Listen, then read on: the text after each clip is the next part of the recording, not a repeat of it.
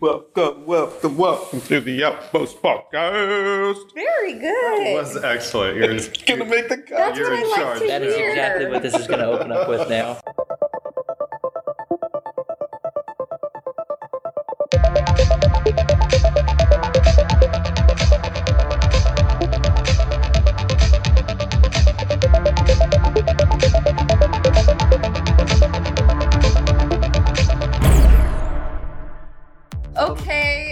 Everyone, welcome to the inaugural episode of the Outpost podcast at Orange Nebula headquarters. Yes, the new Which we space. have nicknamed the barn. welcome back to the barn. Version 2.0. There's a lot of natural light here, which we really appreciate. We argue back and forth about whether or not we want to roll shades down, roll them up, what the correct lighting is. It's it's a detailed process to get the right setting and atmosphere for us mm-hmm, here. Mm-hmm. But I think we're gonna do it. If This we is opened the door, there'd we be a live in harmony. fantastic breeze. Oh yeah, there would be, but the bugs. Mm, And the there's noise. And the Obviously. F-16s. Yeah. Mm-hmm. The F-16s bugs. is just going to come in. Hey guys, what do you do here? All oh, Mr. F sixteen. Sorry, we don't, we don't, we don't have. Why do you assume you. it's a Mr. F 16? This is uh, the F sixteen. There we go. That's the right pronouns. Hello, the F sixteen. Okay, so today our episode's gonna be just, it'll be rough. You know, it's gonna be rough. We're in a new space. We don't know what the heck we're doing. We're entering an experimental season. we are in an experimental. Podcast might sound a little different, It might. Every time for the next few times Mhm. while Until we we try figure new out microphone things. setups. And so we appreciate your patronage. Couches. Forever. It's going to be like this forever. So No. just hang on. Forever's a long time. Yeah. Really long. Mm-hmm. Can, does, can forever truly exist? Does time even exist? I don't know. That's kind of along the same lines of can forever exist. Is time just a concept that we've made up? Yes. Yeah, I mean, it and completely is. no.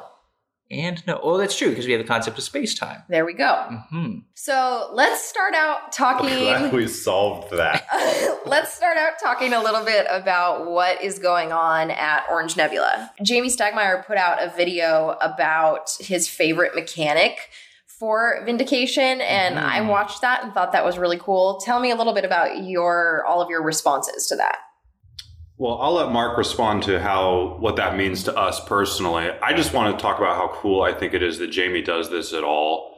It's right in line with our heart and our vision for how the industry should operate that Jamey spends his time pointing out other things that other creators are doing that deserve attention and that he likes. Mm-hmm. You know, so much of any industry is inward facing. Look what we've made. Here's our marketing. Here's our next thing.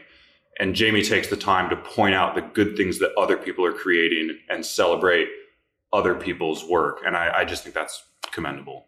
Yeah, I don't think I could even add anything to that other than I really respect Jamey at, over at Stonemaier Games and the whole heart that he does have for the community. He does so much. He is always working. He's extremely responsive and fair and open with his community. And my favorite mechanic series of videos that he does are short, they're to the point, they're insightful.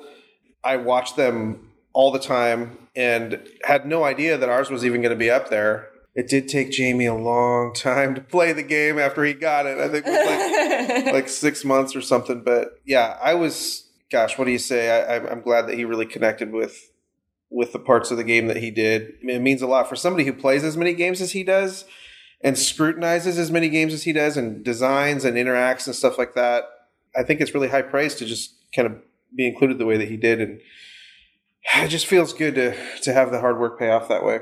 it almost feels full circle to me like because marc when you were preparing for the very first kickstarter you know you read his books and you reached out to him for advice and to then have that product that you researched his content in order to help you do a successful kickstarter and then to have him reviewing your product that was was a product of that successful kickstarter it's like a really cool full circle mm-hmm. cycle to find ourselves in. I felt super honored and excited about It's him putting that out. satisfying circle cycle. It's a satisfying circle cycle. Mhm. Hashtag that.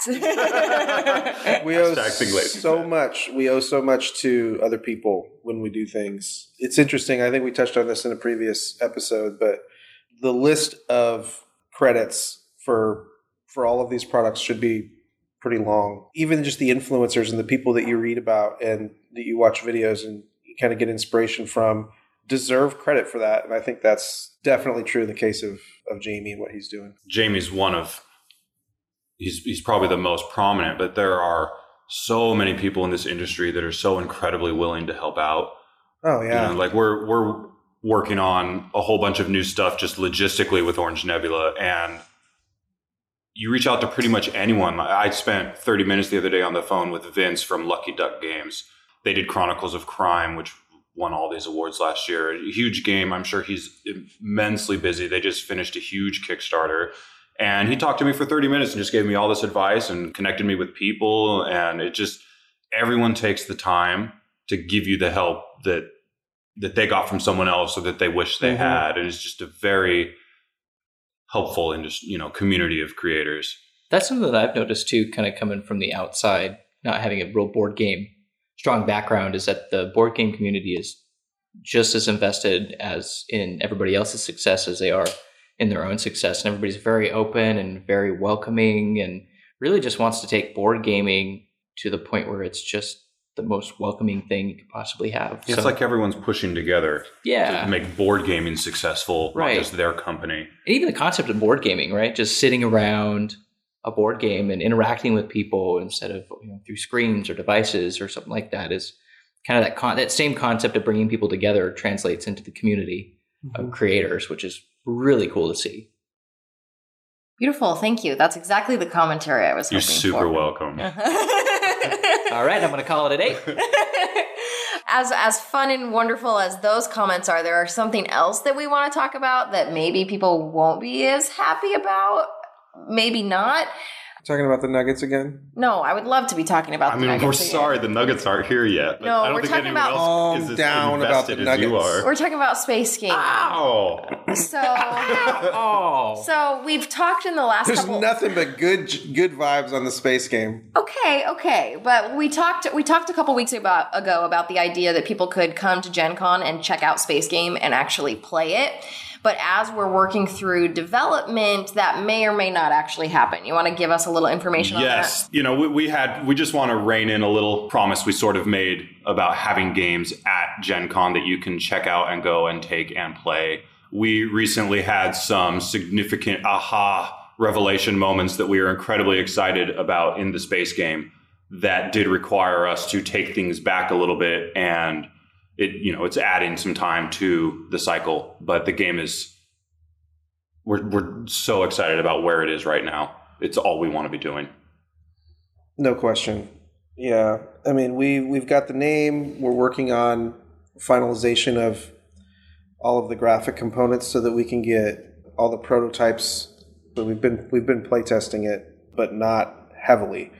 So there's not- just there's just more development time needed before we kind of put it out there publicly, like at Gen Con. There'll be a lot to see at Gen There Con. will be a lot to see at Gen Con. We're also doing a lot of work on other things for Gen Con. Right now, I'm looking at our whiteboard, which, by the way, is glass and very classy. It really looks great. Mhm, you'd be impressed. It's covered with a giant list of the stuff that we are going to make and bring to Gen Con, including a giant list of shirts and patches and stickers, many of which no one will have ever seen before the show. Yep. Mm-hmm. So And if you cool are enamel at Gen pins. Con, you should come and see us and get this stuff.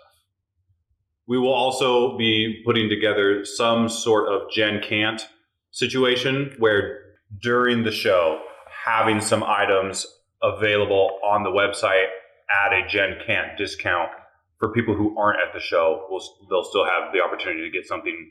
During those four deal. days only. Yeah. hmm So basically, you can get the same stuff for the same deal and not have to be at Gen Con. hmm But if you're at Gen Con, you get hugs from Derek mm-hmm. and whatever random other goodies we throw in your bag when you're not looking. Mm-hmm. Ooh. And I give the best hugs.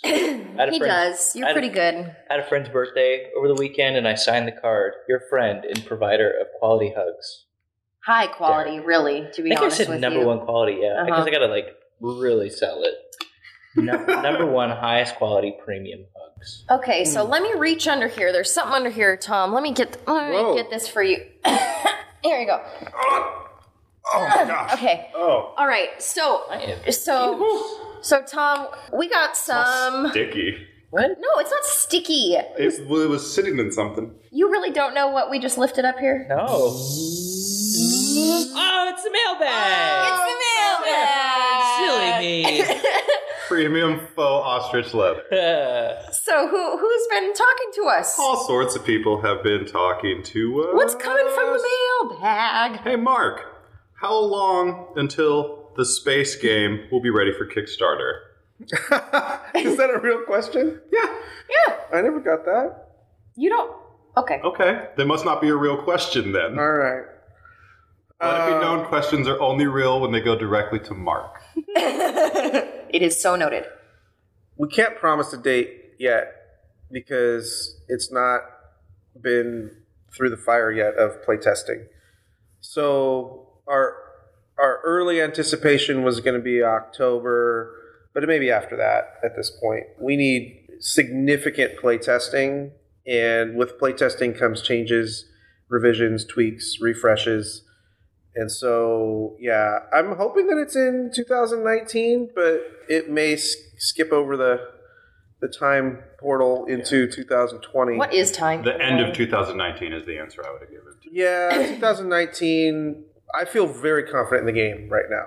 It is awesome exactly the way it is, and probably could be kickstarted, but it just probably isn't quite up to the Orange Nebula standard yet. So we're gonna work out all the little details and make it smooth and seamless and clean and simple and fun and deep and all those things that that we strive for.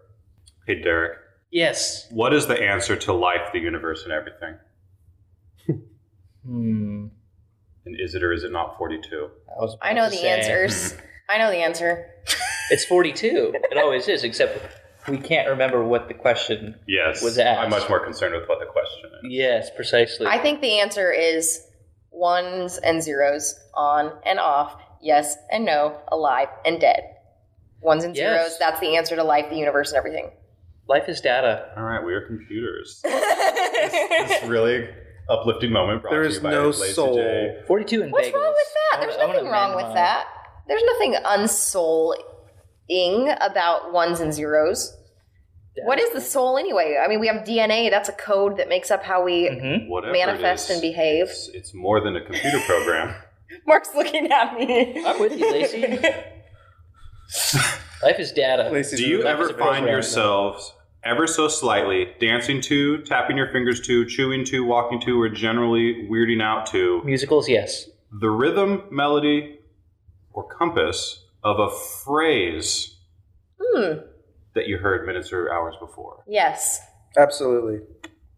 Elaborate, please. What does it mean to weird out or dance to a phrase? It's like what? What do you got, Marc? Well, sometimes things just stick with you, and you hear or see something that has that adds texture to your life, and it circles and swims around in your head and dances in your head. And I think sometimes your subconscious hangs onto it, and sometimes your your consciousness hangs on hangs onto it.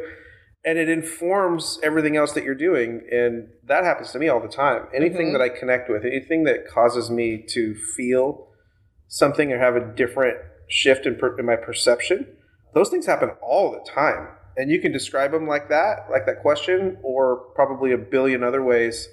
But I mean, what is life without that? When my kids were really young at that age where you cannot reason with them but they can talk a little you know um, it's hard right? It's like super hard. And i would feel very isolated and there was a phrase that would carry me. The world is big. The world is big right? So as i was feeling totally taken over by the moment of this you know child who was yelling at me who i couldn't communicate back to and I loved so much, but I felt horrible. And then the words would pop in, the world is big, the world is big. And I could take myself out of that moment that was so uncomfortable. With the rhythm of the phrase. Yes. This person so eloquently. put. Yes. You just came so close to crying. That was amazing how you just turned that on to speak a certain way and then turned it back off. I have so many questions. It's funny, I found it comforting to have the phrase in my head the world is small. The world is small. Hmm. Because when I was a kid, the world was so big, but it didn't always represent something good. It was it was scary and unknown and and too much. So the world is small is comforting. It's just, you hear people say it all the time. It's a small world, right? Mhm. Like like The connectedness. and there's yeah, there's something intimate about that too. So Mhm. that's interesting. in Mhm. So many different ways. Ones and zeros, you know. it is know, and it isn't. no, that- it's that big was- and it's small. That was yeah, but there's I was like a seven. okay. Whatever you say. All right, one more question, which I will take, but then I'll have a follow up Okay. that everyone can jump in on. Um, the question is Will you produce Mass Effect's Normandy? Which I think is an unfair question because they don't specify whether you're talking about the SR1 or the SR2. But if we want to get to the root of the question, I think it's much more will we ever produce IP based games? Hmm. Interesting. Mm-hmm. Go, Tom. I mean, we are looking at that. There are things about that that are, do not appeal to us. Um, we would rather create our own worlds, broadly speaking. Know, the, the worlds that we like are wonderful, but someone else made those. Those are their worlds. We love them. It's fun to visit those worlds, but when it comes time to sit down and spend our energy on making something, we want to make our own and bring our own expression into the world and bring something new from ourselves into the world. That said, there are a lot of classic properties that we think would be fun to put our own spin on, things that are in the public domain. Yeah, we'd be very selective, and we've noticed that there's a lot of folks out there who like to jump on IP when it becomes available and rush that to market, and that that kind of dims the light for me. Um, I'd rather I'd rather just make something new. However, yeah, like I mean, there are there are some IPs out there. Like if we got authorized to do protected IP, there, there's a there's a list of half a dozen that I would jump at, just because they've been so in, instrumental in my life and, and inspirational and all that. But But are we going to go out and start gobbling up random video game licenses to No. make games based on properties people are familiar with? No.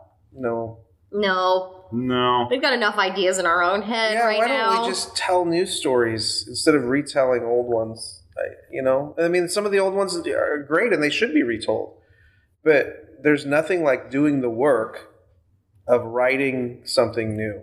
Mhm. And let's just encourage each other to do that hard work and not be lazy about that and just go make something amazing instead of a race to create product or dollar. I, I think those are the dollars are the byproduct of craft and craftsmanship. And if you're going to follow, there's a place for you. And if you're going to lead, there's a place for you. And we just want to make sure we're drawing the line between where we're demonstrating leadership or learning. And I think those two kind of go together. Every every great leader I know is a great learner. Mhm. So anyway, that's just kind of my perspective on it. What if you want to like just skip around? Like sometimes I might be leading with a little skip, sometimes I might be following. Is there a place for me too? There's always a place for you. Liz. Okay, good. That's true. If there's not, you make one. That's true. And I'll just skip in and I'll skip out. what was that? Okay, so the main topic that I wanted to talk about today and kind of um, just discuss together as a group is the idea of managing creatives. So, when you have a team of creative people, how do you manage? What's a good way to do it? What's a bad way to do it? What have we all experienced in that? So, the place I want to start with that though is what do we mean by creatives? Derek. What's a how do we de- how are we Jeez. defining creatives? That's a tough one. I think it, it encompasses so much. Mm-hmm. I, I know I mentioned a couple episodes ago about you know being a creative is more just a way of life than it is an occupation Mhm. or or a thing that I do. so that that's what I would probably say. But how to manage that is just kind of managing a life that is open. Um, you know, always thinking for things at a different angle, and just you know exploring ideas. I Mhm. think is a big part of that. Does that Yeah. answer the question? No. I would- I would it say- does to a certain extent. Yeah, in, in this context, creatives are people whose job is not to simply perform a process. You know, the job involves sitting and digging within and coming up with something that didn't exist before, and that is your job. so Um, that bucket could include artists, designers, writers, marketers, Architects. architects. Mhm. Sure. hmm Yeah, the typical when people refer to creatives, they're talking about industry, you know, creative professionals, like you were saying, authors, designers, consultants, creative directors, Even art directors. speakers, probably. Sometimes, yeah, au- authors especially. Mhm. Um, I think it's a you know, there's a lot of people out there who speak on things that they've just read. They're not necessarily creators, and so I think Tom kind of hit it. If if you're going to be a creative, then I think it's important that you create. Like you're making That's- something that's- that didn't yeah, exist that's- before. that's. Right. Uh-huh. So that's what the definition we're going to use for this today. So when we're talking about managing creatives, so Marc, you've had a creative company that's been in business for 19 years, right? Mhm. So you've got a lot of experience in what it takes to actually, you know, be in charge of a group of creative people who, let's be real, are we the most dependable? Are we the most timely? Are we the most consistent? I, I don't know, but creatives can be a little bit, I would say, more difficult to manage than uh, other occupations. Would you agree with For that? sure, absolutely. Oh, What- jinx. So, so let's start with this. Uh, What have you found that does not work well in managing creatives? And any of us who have been managed, what have we found that hasn't worked well for us? You can't micromanage a creative and maintain their creativity. For example, it's very difficult for someone to create what's in your head. We know this from Mm. client experience, we know this from internal experience. Every creative has to develop their own way of making and living, and what their creative process is is very unique to them. And if you manage that too closely, you kill the creativity itself, and they are not near as effective. So you have to give creatives a lot of leash to explore, to manage their own lives, their time, their hours, their resources, the way that they do things. and I think that's probably one of the most important things is you can't control how they do it, but you have to control the outcome. Mm. Let me give you a really a better example. So You control the destination, but you don't necessarily control the. you Journey. You don't even control the destination. Yeah, I mean, it's interesting when you're talking about work. We're talking about making sure that something is on brand. We have a communication issue that has to be resolved, and so it is a failure if that's not resolved at the end, right? So if I'm working with an illustrator, for example, what I don't want to do is tell them exactly what I want. I think that's a terrible way to lead a creative, and they become a vessel that's doing what you want. They hate their life. The product is never as good as it would have been. I think that's a terrible practice. I, I, think what's much stronger is to share a creative brief and the objective very clearly and in detail with the, with the creative, in this case, an illustrator. We're building a world. It's it's filled with this, and it feels like this, and it and it has these characteristics and this type of environment and then let the illustrator do their thing and put their touch on it. The same with an author, the same with you know a copywriter or a designer or sometimes even a developer for how they want to approach solving that problem.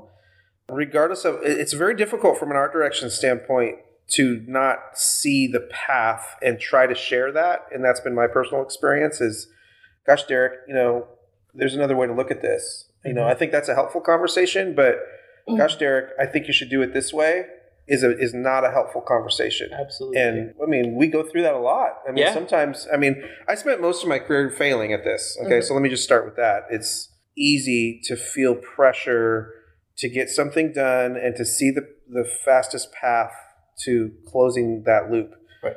Essentially, do the impossible. right You know. but unless you let people have leash and you let them go and you trust them it, it, I mean, you're not gonna you're not gonna get all of the creative juice that only that person can create, It's and so that's one of the biggest things. Yeah, how much of what you're saying is true about leadership in general. I think Mm. more true for creatives, but you know, the the best leaders in my experience are people that empower people and they give them room and they give them tools to to overachieve. And then they help them find inspiration within themselves because you can't force anyone to do better work or to do more work. You just have to create an environment where they pull that out of themselves and are excited to do so. And you have to give them a voice. Mm-hmm. And that's particularly true, I have found in the last year and a half with creatives because their drive, I mean, being creative is a literal part of who creatives are. Mm-hmm. You know, that's part of their identity. And so having that voice, you know, no creative ever comes to work and says, I'm just going to put my head down and grind it out until I punch out so I can go home and do what I want. right. You know, creatives are here because creating matters to them. The work matters to them. Using their voice in their work matters to them. So you have to give creative people a voice to express their creativity and to run with what they're pulling out of themselves. That's one point. okay. I have, I have a second, and that is often creatives become very defensive about their approach or their or, or what, where they're at in a process. And I think the best creatives take constructive criticism seriously and use it to propel their skill and their overall value. I was this way, and most young creatives I have found are a little bit more um, hesitant to try new things. They get a tool down and they use it again and again, and are a little bit more reluctant to be daring. And I think some of that just comes with experience. I also find that you know newer creatives or less experienced creatives, regardless of their their age or background, oftentimes not not in every case, but oftentimes holds them back from really listening and being willing to discard something that's close to them, like let's just say it's a design, they're not willing to scrap that and start over or understand how it's being viewed by someone else because they're looking at it through their lens.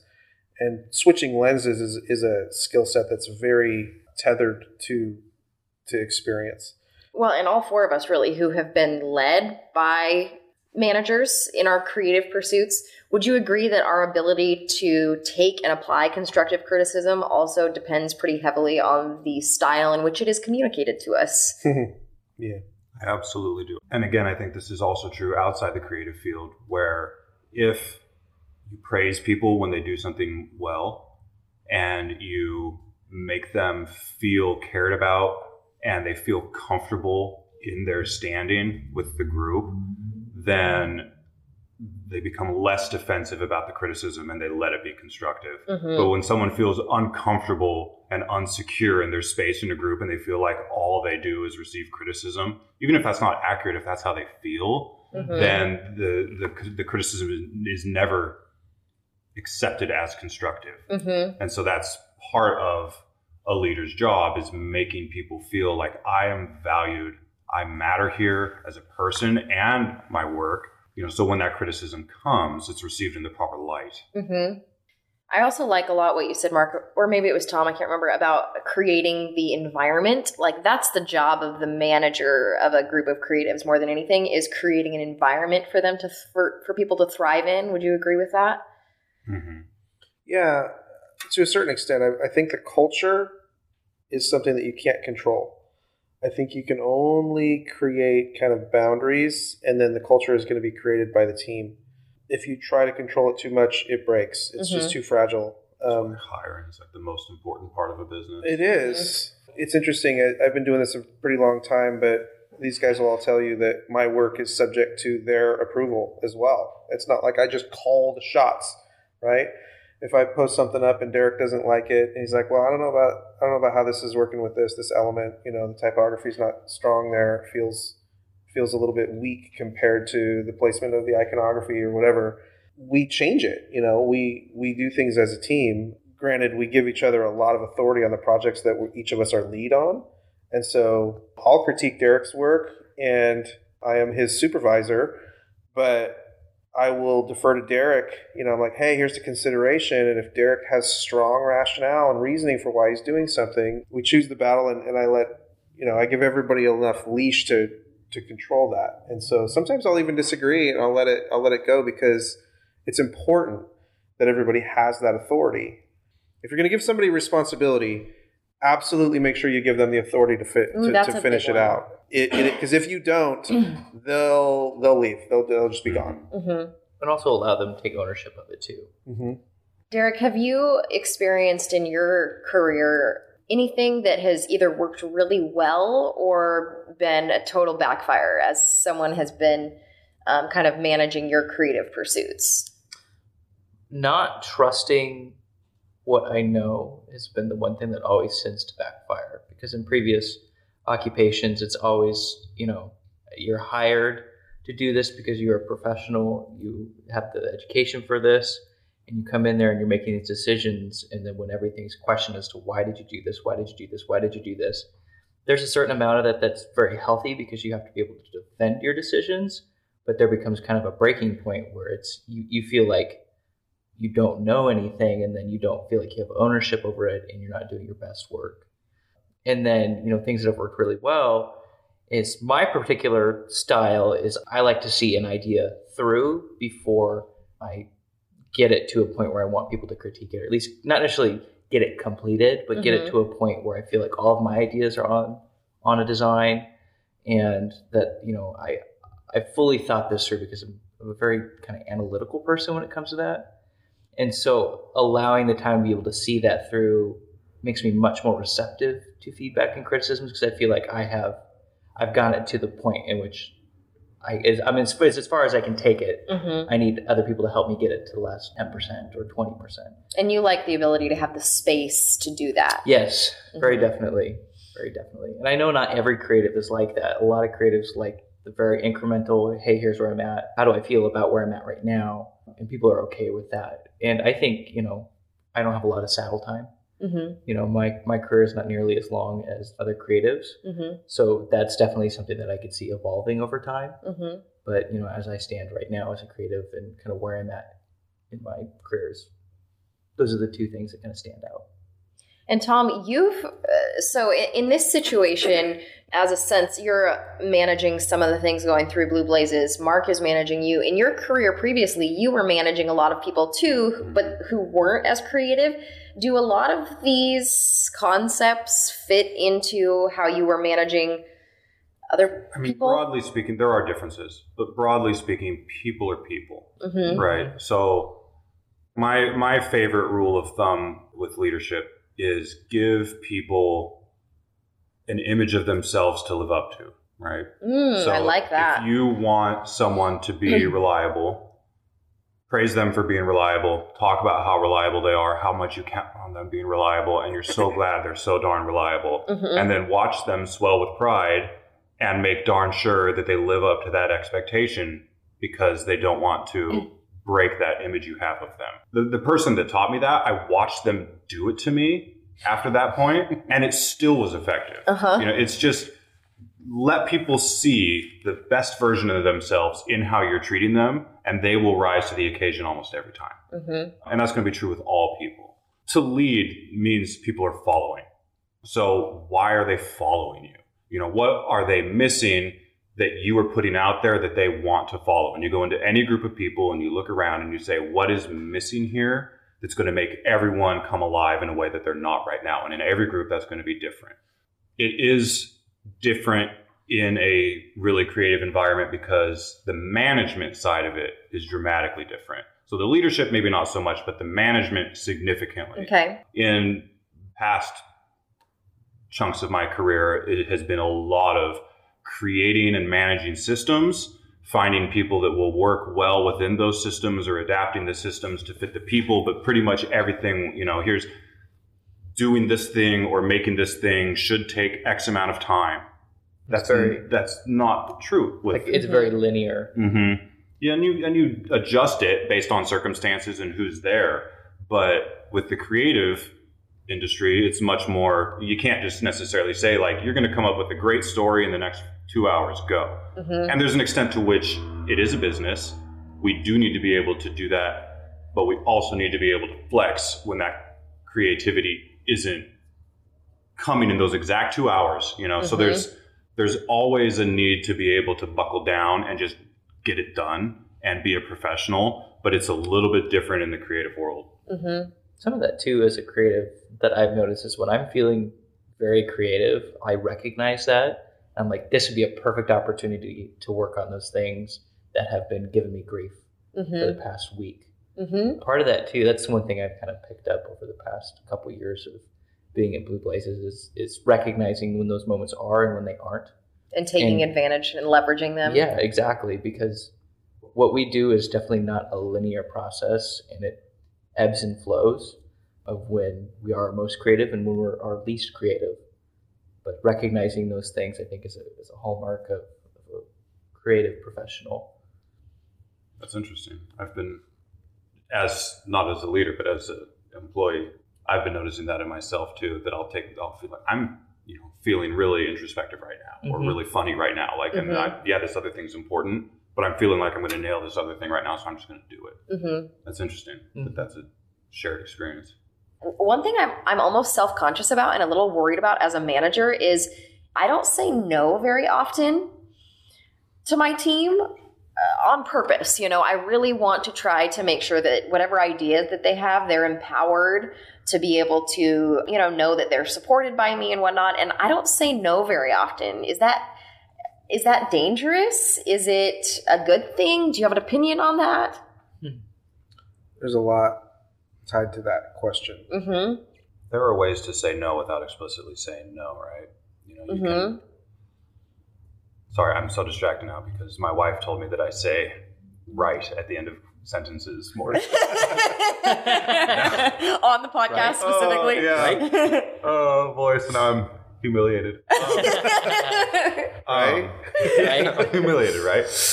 Um, but you can nudge them in, in, in a different direction without saying no. Ask ask leading questions, even if they know that's what you're doing. People appreciate not being shut down. Mm-hmm. Asking why. I've had Or, like, leaders what are do- your thoughts? Use that with me, yeah. Hey, do you like this? And instead of giving you a yes or no answer, they like, how about this? Right? And they just kind of take you another direction. Feels less demeaning. There, Mm-hmm. Yeah, and I think it's important to say no. However, so I want to I want to stress that, but I think so long as you're doing that in an empowering way and not in a way that shuts them down, and I've done both many many times. Shutting people down is the worst outcome, right? You want to en- encourage and compel people to to more power and more insight and more more. And so I, I think Tom's right. It's it's all in the way that you communicate that. Oftentimes, I think even just with creative direction or art direction, I won't connect with something. I will just point out what I'm seeing and not necessarily give uh, my opinion. I will then ask questions that cause the person I'm talking to to solve their own problem, right? Mhm. Or to or to come up with the yes or no themselves. Hey, should I go with A or B? Well, let's talk about A. You know, what do you what do you see in A, right? And then I'll get them to talk about it. What do you see in B? Okay, so where are you leaning? And, and I think a lot of leadership is asking questions a lot more than giving insight and letting people lead themselves to a solution, and then you can kind of provide whatever guidance from there.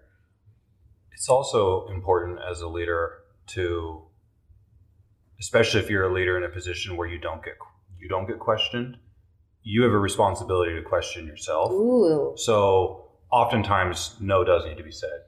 But it is important to ask yourself, why am I saying no? And make sure there's no ego in it. hmm So if they've had an idea that's a perfectly good idea, but you would have done it slightly differently, or you feel like you could have done it slightly better, that doesn't mean that their idea shouldn't be pursued.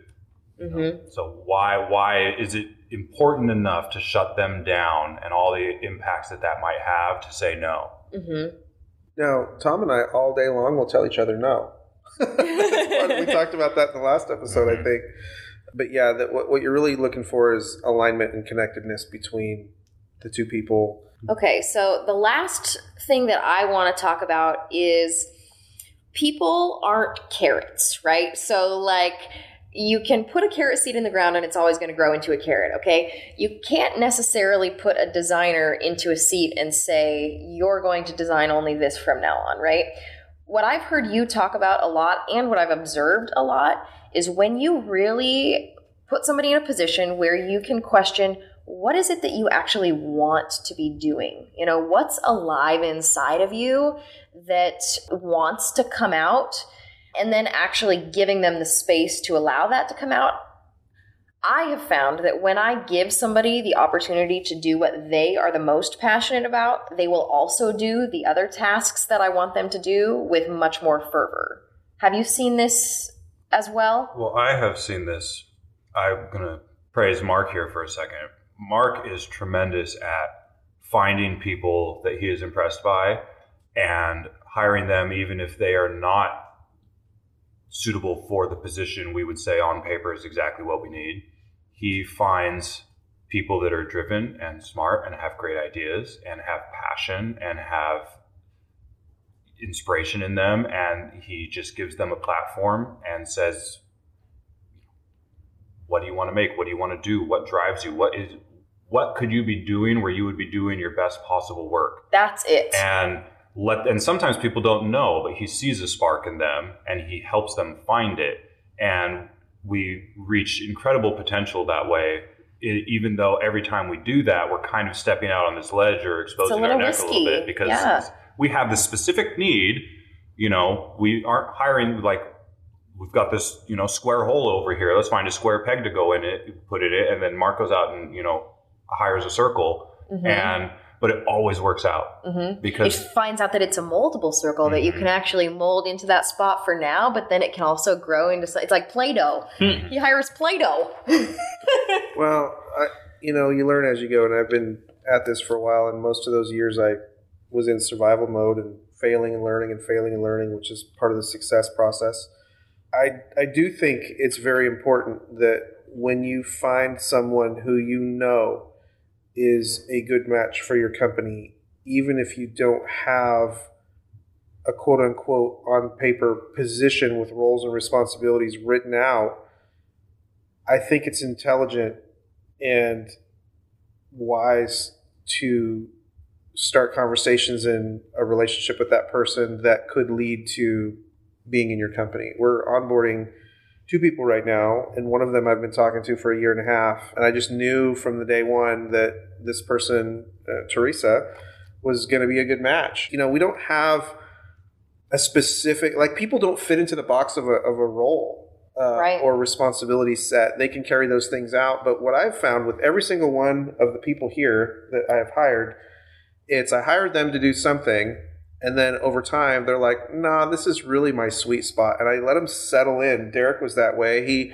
came in with one role and responsibility, and is isn't doing any of that now. He's he's our he's our digital designer and loves it, and that's what he's good at, and that's where he's most comfortable, and that's where he does his best work, and so that's what he does. And I just moved away from those other things and found other people, and we try to put people in those positions. You know, there's just a lot of learning that Mhm. that goes with that. But Tom is the same way. You know, I just connected with Tom a year and a half ago or whenever it was, and I just knew I'm like this guy. and we still don't know what my job is Yeah, it's true. What would you say you, You do do here? here. something different every week yeah, and, and the answer is whatever needs to be done. And and it closely aligning that with Tom's passion, right? Which we communicate every day. I'm really excited about this, and we start to do that. And a lot of our job is not doing our passion, and some of it's just doing the work that is necessary so that we can do the work that is our passion. But don't you think that fuels it? Like, Yeah. That I really think it does. I think that when you do your passion, it gives you the energy to do the other things better. You know. Yeah, yeah. I mean, in in Daffron, you know, we bring Daffron in, and he's he's a seasoned designer, and we had a specific need that that wasn't his favorite thing to do, and he did that for a while because you know he's loyal and dedicated and smart, and over time, what we found is he's really passionate about the vector world and iconography and identity and logos and merchandising, and so that's what he does now, and you know, we just pull the other things off, and, and over time, people just kind of find their place and they grow and they make their own bubble. And I think there's just something wonderful about that. Me And I think companies who do that have people stay a lot longer, Mm-hmm. And there's a lot of upside, and, and everybody kind of thrives in that environment. More companies need to do that. Yeah, I think it will Allow- become allow. more. and maybe that's just my my optimistic attitude speaking, but as things do become more automated Mhm. and a lot of those tasks become robotic tasks, I do think that it gives humans the ability to use our creativity more to create. Um, since some of those other tasks are becoming more Yeah, automated, fewer and fewer jobs are process driven. right? Yeah. So bring on the robots. More All creativity. hail our digital overlords. I hope they can be cute though. They need to be cute. Who's in charge of that? Maybe it should be us. I Derek, them- Derek's in charge. Derek. I want them to look like WALL-E. Okay. WALL-E would be my ideal robot. I like Yeah. Eva. I, I like how she looks. I like them. Eva. WALL-E. okay, well let's let's call that good for the day. Anybody else have any mm, chicken nuggets of wisdom that they need to? Okay, I'm in a nugget fog, man. I, I can see it in I Derek's could talk eyes about over this there. all day. Uh huh. The nuggets? There's so much. No, just this leadership thing. I, you know, I've been a terrible manager most of my life, and I'm really not a very good manager now. I, I think there Thankfully, are. leadership's more important. yeah. And the people you hire too can are, are can Okay, manage here, I'll- all. It's true. Here's people one like more. you, Derek. Uh, Here's one see more how I thing. set that up. maybe maybe if I have some something, maybe one of the most important things I think that I've learned leadership wise over my lifetime is just how we view obstacles. We talked about this at a Oh, yeah. at a leadership Conference. event uh, this week. That the thing that separates most people from being a leader or not being a leader is how they view obstacles. And coming from someone who was voted most inspirational on every sports team that I ever played, and you can ima- you got you can imagine this, right? I mean, we're down 6-0 and Lacey's sweeper in the backfield still going, "All right, girls, let's do this. Come on, we got this." You know, while everybody else is pissed off that I'm that I'm even um, you know, Shut still up, trying. Lacey. Shut up. She's still Lacey. um, honestly, I do think that the way that we view obstacles and helping our teams to view obstacles as a normal occurrence that is totally capable that you're totally capable of handling Mhm. is super helpful in this genre too. So that's my last little. I think Okay, that's a great, Sarah. great note.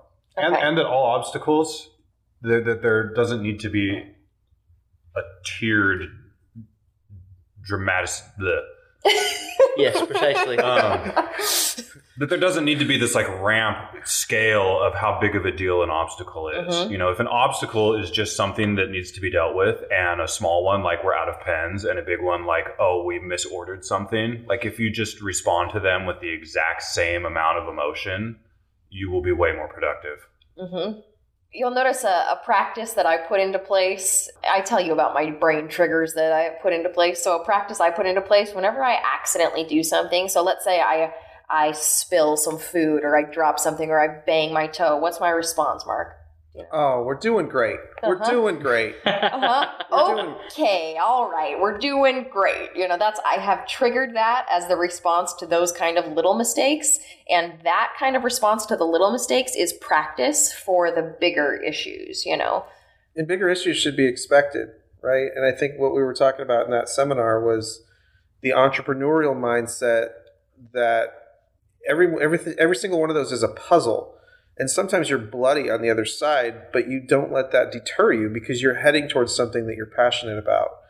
And sometimes they're difficult and you just charge ahead. You don't let it stop you. It doesn't well. Yeah, you don't dwell. And don't be surprised by them. They're coming always. hmm and they and they well and they always pop out of nowhere Mhm. right so you're going to be a little bit surprised sometimes but you're also prepared right it's okay to be surprised and prepared at the same time Hmm. so And Ones and many- zeros. Many, many, i many don't know about the ones and zeros Many, It's if not time to let most that go. problems, are opportunities.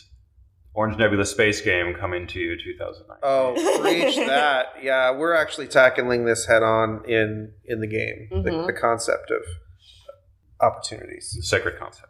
The sacred concept. it is the sacred concept yeah Okay, well, thank you so much for hanging out with us today in our nugget fog Mhm. and our new space and the F, what are they? 16. 16s and all the things. All We're, the things. we're, we're glad that we have you here. We hope that you're having a great day. If you want to hear more from us, you can find Mouth us. sounds. You can find us on Facebook or Twitter. or Instagram. at the handle at Orange. Come on, everyone. at At Orange Orange Nebula. Hashtag Nugget Fog. you can. Let's time. Let's do this with no fog. Okay, no breath fog, no nugget fog. Yeah, that's a fog. Fogless podcast. I'll bring a fog machine. I hope this. I hope this episode's called Nugget Fog. Uh, you can go to orangenebula.com to sign up for our newsletter. Um, we'll be putting out sneak peeks from for Space Game and more stuff coming out through there Yes. soon as well. Our Orange Nebula, the Outpost community group on Facebook, is um, growing and active, and it's been very, very fun engaging in there. And then, of course, the Vindication board game group is going well too. Anything else? They're not ready for space game. No. Not even close. No. So that's really why we're not letting them play it at Gen Con is more because they're Right. not This For ready. their own good. This Yeah. thing is a beast. They're it is not awesome. ready. I want to make sure everyone leaves Gen Con okay. Yeah, they're not ready. hmm I'm just tired of saying, you know, we're really excited about it I because know. it sounds so lame compared to our actual like We we're so excited about it. like we break out into dances and stuff about it. It's crazy. This game is going to be awesome. It will be very fun when we reach the point where we can just start talking about it in loosely and showing pictures. Which is actually very soon. So Which is why you should definitely subscribe to our mailing list. Boom. Boom. Because you will be the first to know Call to about action. new uh, Mm-hmm. new tasty visual bits The very for your first. eyes. Okay, uh, have a great rest of your day. Have a great rest of your evening, your car ride, wherever you are. We like ya. Mhm. Okay. a lot. Mm. All right, we will see, See you ya. later. That was a new one. That was hard See to you onboard. later. We will. Well, I'm like waiting for you to make your robot noises. Are you not going to make them because Oh. we're in the not in the barn? Oh. I'll just do the face. Oh. All right, Flash face. goodbye. Goodbye.